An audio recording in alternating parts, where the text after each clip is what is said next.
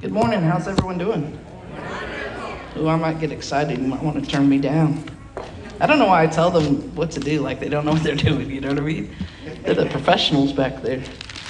Uh, happy Independence Day to all of you, um, and good morning to our online friends. Um, you know, what a true blessing to live in America.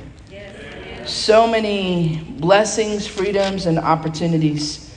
Um, and may we continue to beg God for mercy on behalf of our nation. Um, and our prayers that God would restore us as a nation um, whose God is the Lord Almighty. Uh, this nation was founded upon God's word, and um, we have strayed a long way away from that. Um, and, and so, what an opportunity, what a blessing to be a part of what God is doing here. Um, let's pray. Father, thank you for just your spirit and your presence in this place. God, thank you for freedom. Freedom here in America, but God, most importantly, freedom found through your Son and the blood of Jesus. I thank you, Father, that every single one of us who have called on the name of the Lord Jesus Christ to save us are free from our sin and our shame and our past and our bondage. Jesus, I thank you that whom you have set free is free indeed. God, I ask that you would speak to us this morning, that you'd give us ears to hear what your Spirit is saying, God, that you would engrave your word on our hearts. And God, um, just as you have done and, and will do, God, we ask for a move of the Spirit in, the place, in this place this morning. In Jesus' name, amen. All right, we're going to start off with reading the whole chapter, Acts chapter 9. But Saul, still breathing threats and murder against the disciples of the Lord, went to the high priest and asked him for letters to the synagogues at Damascus, so that if he found any belonging to the way, men or women, he might bring them bound to Jerusalem. Now, as he went on his way, he approached Damascus, and suddenly a light from heaven shone around him. And falling to the ground, he heard a voice saying to him, Saul, Saul, why are you persecuting me? And he said, Who are you, Lord? And he said, I am Jesus, whom you are persecuting. But rise and enter the city, and you will be told what you are to do. The men who were traveling with him stood speechless, hearing the voice, but seeing no one. Saul rose from the ground, and although his eyes were opened, he saw nothing. So they led him by the hand and brought him into Damascus. And for three days he was without sight, and neither ate nor drank. Now there was a disciple at Damascus named Ananias. The Lord said to him in a vision, Ananias. And he said, Here I am, Lord.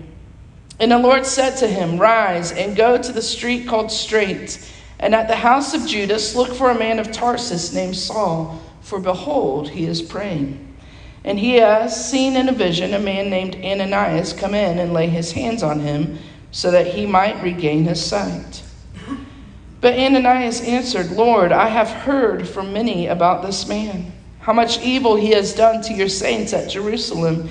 And here he has authority from the chief priests to bind all who call on your name. But the Lord said to him, Go, for he is a chosen instrument of mine to carry my name before the Gentiles and kings and the children of Israel. For I will show him how much he must suffer for the sake of my name.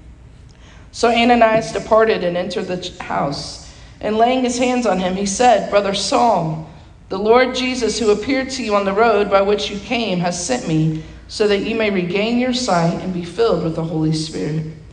And immediately something like scales fell from his eyes, and he regained his sight. Then he rose and was baptized and taking food, he was strengthened.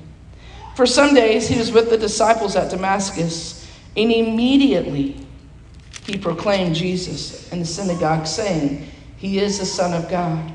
And all who heard him were amazed and said, Is not this the man who made havoc in Jerusalem of those who called upon this name? And has he not come here for this purpose, to bring them bound before the chief priests? But Saul increased all the more in strength and confounded the Jews who lived in Damascus by proving that Jesus was the Christ. When many days had passed, the Jews plotted to kill him, but their plot became known to Saul. They were watching the gates day and night in order to kill him. But his disciples took him by night and let him down through an opening in the wall, lowering him in a basket. And when he had come to Jerusalem, he attempted to join the disciples. And they were all afraid of him, for they did not believe that he was a disciple. But Barnabas took him and brought him to the apostles, and declared to them how on the road he had seen the Lord, who spoke to him, and how at Damascus he had preached boldly in the name of Jesus. So he went in and out among them at Jerusalem, preaching boldly in the name of Jesus, in the name of the Lord. And he spoke and disputed against the Hellenists, but they were seeking to kill him. And when the brothers learned this, they brought him down to Caesarea and sent him off to Tarsus.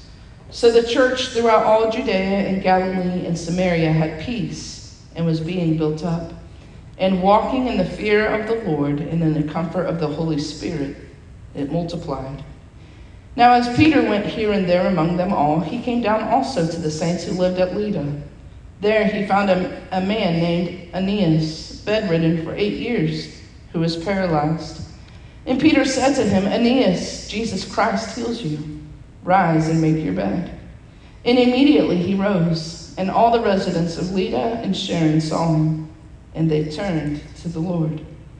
Now there was in Joppa a disciple named Tabitha, which translated means Dorcas. She was full of good works and acts of charity in those days she became ill and died, and when they had washed her, they laid her in an upper room.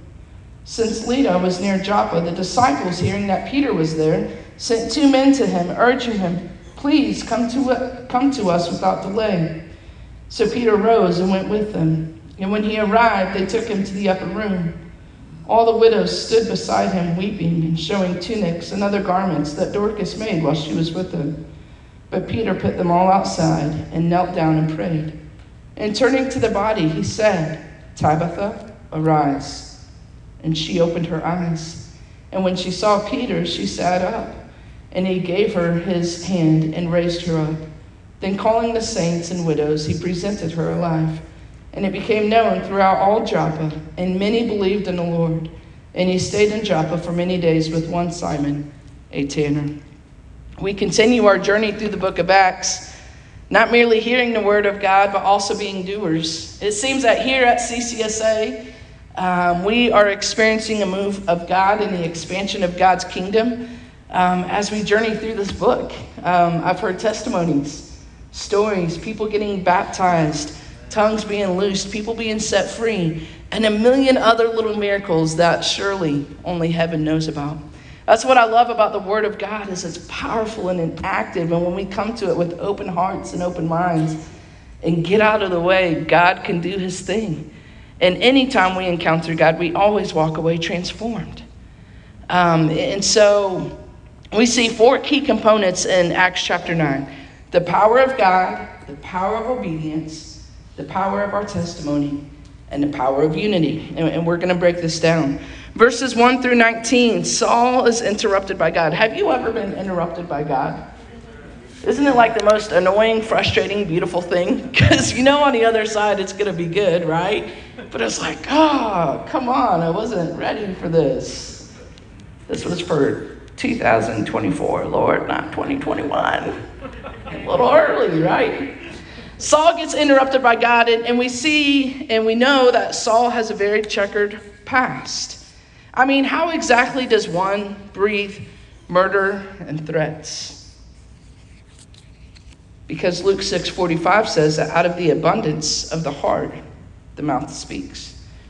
See, everything that comes out of our mouths is really an indication of what's in our hearts. And so Saul and his zealousy, I don't know if that's a word, uh, but he actually thought he was doing God a favor by, by locking up Christians and, and taking care of them. He, he actually thought he, he was doing the right thing.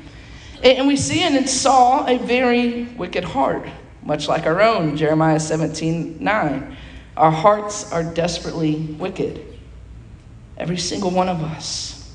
By the way, Damascus, fun fact, was about 130 miles northeast of Jerusalem, so it shows Saul's determination. He was on a mission, nothing was going to stop him. It would have been about a six day journey. When was the last time you took a six day journey to do what the Lord asked you to do? Yeah, me either. But Saul was determined. And it's here on the way that he gets interrupted. And for Saul, there was no cost too great to him. But see, that's what sin does.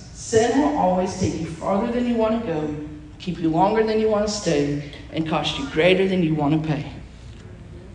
And so for Saul, there, there was no there it was no big deal. Six day road trip, stopping at Buc-ee's on the way. I'm gonna take him, I'm, I'm gonna take care of him, lock him up, right? Here um, we see that Christianity is referred to as the way, which I love. It's actually quite appropriate, and and they say that that was probably the first name for the Christian movement. We see the way referenced five different times in Acts five, and it represents it's a way of life a way of believing and living out of that belief, not so much a religion and a set of rules to follow. And there's so much life in that, isn't it? Um, when God repeats a name twice, it's to display deep emotion and not anger. I've always read this passage like, Saul, Saul, why are you persecuting me? You know, and there's like a loud clap of thunder and a lightning bolt. But I think I miss the heart of God in that. It was Saul. Saul. Why are you persecuting me? And notice what God asks. Not why are you doing what you're doing? How could you treat my people in that way? It's why are you doing this to me? And that's sin, man. Sin, we, we not only sin against ourselves and against each other, but we sin against God Himself. There, there's no partiality with sin, like, man, I'm, I'm going to talk bad about someone, but it's okay. They deserve it a little bit, right? God's like, no, you're talking bad against me. They carry me inside of them, so you're really hurting me. You're, you're really sinning against me. Saul is confronted about his true sin nature and devious acts. Have you ever felt like God needed your help on something and you ended up just making a mess of things? Yeah, me neither. Saul really thought he was doing the right thing. He, he really thought, in his understanding of who God was, that he was doing the right thing. And, and this is where he is encountered with the Spirit of God who, who speaks truth to him. And so, next, uh, we see Saul's conversion. Notice the two questions that Saul asks in response to this divine encounter. Two of the most important questions that you and I could ask. Number one, who are you, Lord? Who are you? All of us in this room, and there are some really deep saints of the Lord in this room, some heroes of the faith. But all of us, whatever our understanding of who God is, is really just a small snippet, a small fraction of who he really is. Like we could spend the rest of our lives reading scripture, studying, praying, worshiping, spending time with him, and we will just barely scratch the surface of all that he is. That's fascinating to me. So the first question he asks, Who are you, Lord? The second question he asks, Lord, what do you want me to do? See, the surrendered heart takes ownership. The one surrendered isn't asking God, What would you like Bob to do this week? He is our pastor. God, how about those elders? Seem to be drinking coffee a lot. oh, y'all laugh because you asked that. I'm just playing. and there's nothing wrong with drinking coffee. Oh my gosh. Stick to the notes, Tara. but God, what do you want me to do? taking ownership. What is my role in your kingdom? What, what do you want to do with and through me today? Okay? And notice that God responds with an in the moment answer right now do this. Get up, go to the city. That's it. Most of us want like the 10 year plan, right? Doesn't it drive you crazy when someone says, Where do you see yourself in five years, Tara? And I'm like, I don't know, I'm just trying to get through today. I mean, I used to be like type A, and every Sunday night, this was 10 years ago, you could ask me what my week looked like, and I had it scheduled down to the hour. Like it was so OCD. Now I'm like, oh, let's roll with it. Sure. That's how God often works. We want the 10 year vision, but we can't be faithful with today's vision. Be faithful in the small things. And, and here's why this is interesting to me. You and I, we will never be able to do what's asked of us if we don't know the one asking. Saul asked first, Who are you? And then, What do you want me to do? Then we see Saul's transformation. Saul's blinded. He gets up. He goes to the city. He doesn't eat or drink for three days. Sounds like a terrible plan. And God uses a simple man, Ananias. We don't know much about him. It's not like Ananias was a prophet or an elder or a pastor, not an Uber driver that we're aware of. Just a simple man. And can you imagine the audacity of God to ask Ananias, Hey, Ananias, Saul, the guy who's been locking up Christians and has the authority. I mean, Saul was a well educated man, had great authority. So God shows up to Ananias, and God says, I want you to go to the city to meet this man and pray for him. Uh, I think you've got the wrong Ananias. You need Ananias the third on Third Street. He's totally available today. I'm sorry I'm busy making donuts for Sunday morning Sunday school. I mean, golly. What if God asked you or I to do something like that? Which technically he does, because he says to pray for your enemies and be kind to those who mistreat you and forgive those who have mistreated you, some minor detail. But that's like a little bit different than like being locked up, right? So Ananias obeys. His fear of God on full display, crushing all other fears. See, you cannot fear God and fear man. You cannot fear God and fear death itself or getting locked up. And that's the thing is, is when we fear God, it cancels all other fears. So Ananias goes. Verses 19 through 25, Saul declares that Jesus is God. Boldly, it says that he immediately, he immediately started preaching boldly that Jesus Christ is Lord. Saul graduated from making havoc to leaving others in amazement. They were so perplexed. Isn't this the guy? Can you hear the whispers? Can you hear the chatter? Hey, Rachel. Hey, do you see that guy? Saul boldly preaches that Jesus Christ is the Lord. Saul proves that Jesus was the Christ. And then there's the death threat against Saul, which fascinating to me that they hit him in a basket and lowered him through an opening in a wall. Must have been a big basket. Put that in your Easter basket. Stuff Saul. Yeah, mom, what is that? Not the first man of God, by the way, to be hidden in a basket, right? Remember Moses? Verses 26 through 31, we see Saul in Jerusalem. There was some confusion. Some really doubted that Saul had been transformed. Saul really doubted that Jesus had gotten a hold of Saul, and so there was some resistance there. Barnabas takes him in, and there's still an active death threat. But notice that the church was built up and multiplied. Verse 31 says that they walked in the fear of the Lord and then the comfort of the Holy Spirit, and the church was multiplied. How about a little math today? Yeah? Don't worry, I'm like a 2 plus 2 equals 4. Someone just groaned. They're like, it's summer. What are you doing? All right, check this out. The key to church growth. All you mega church pastors take notes, and I'm just playing, kind of. But look, check it out. Fear plus comfort equals multiplication. How does the church grow? Okay, simpler way of saying it reverence plus peace equals harvest. See, fear of God equates to obedience every time. If you fear the Lord, you're going to do what He's asked you to do, whether you understand, whether you're comfortable, whether you like it, whether it's convenient or not. If you fear God and He says do X, Y, and Z, you're going to immediately do X, Y, and Z because slow obedience is disobedience.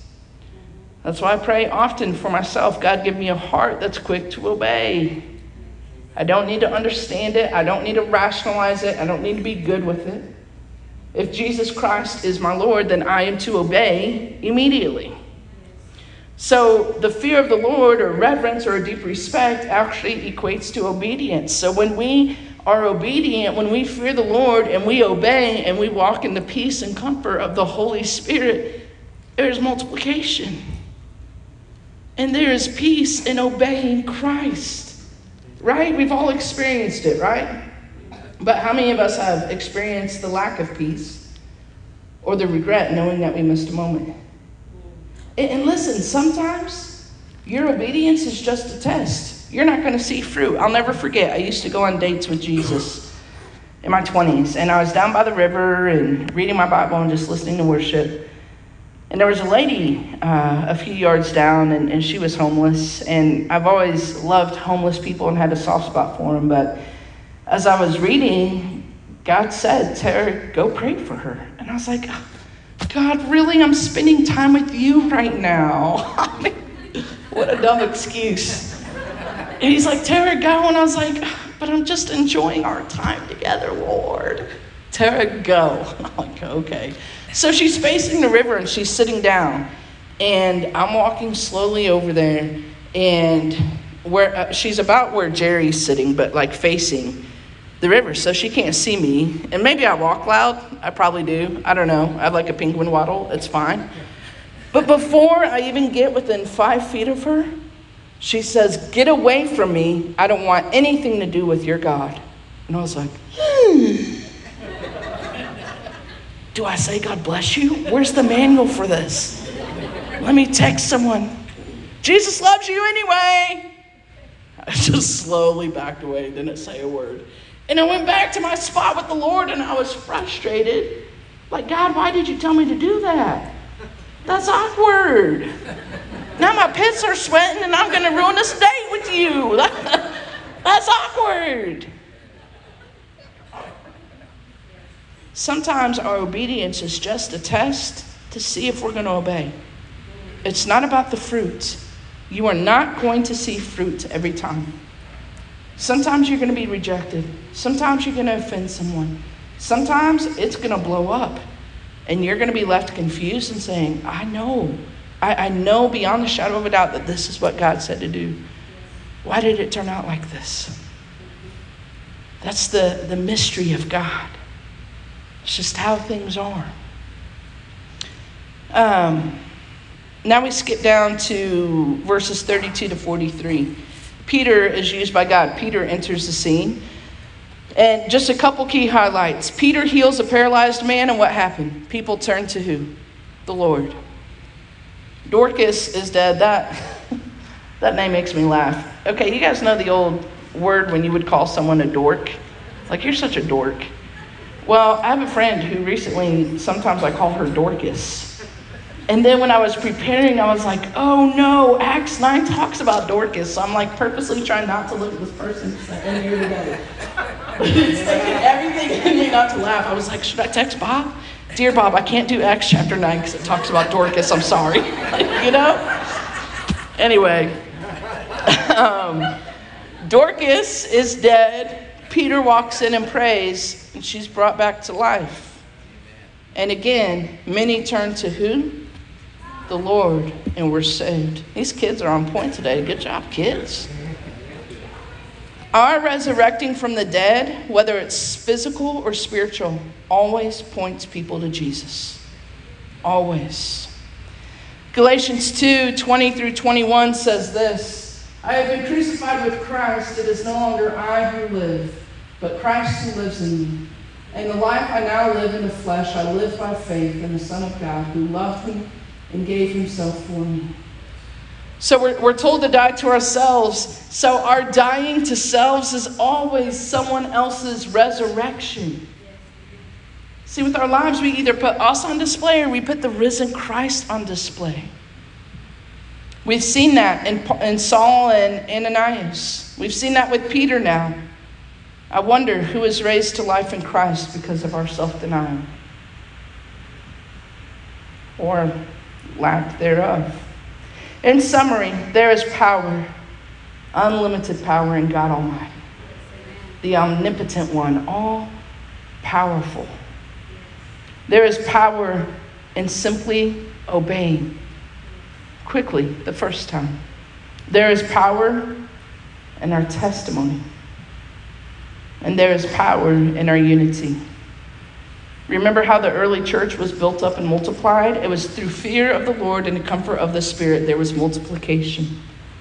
When we live in deep respect and reverence of God, in and through the peace of Christ and of the Spirit, we can expect to reap a great harvest. Our faithfulness pales in comparison to His faithfulness. Aren't you glad for a God who is faithful every time? A God who doesn't waver in His word a God who is not slow in keeping his promises.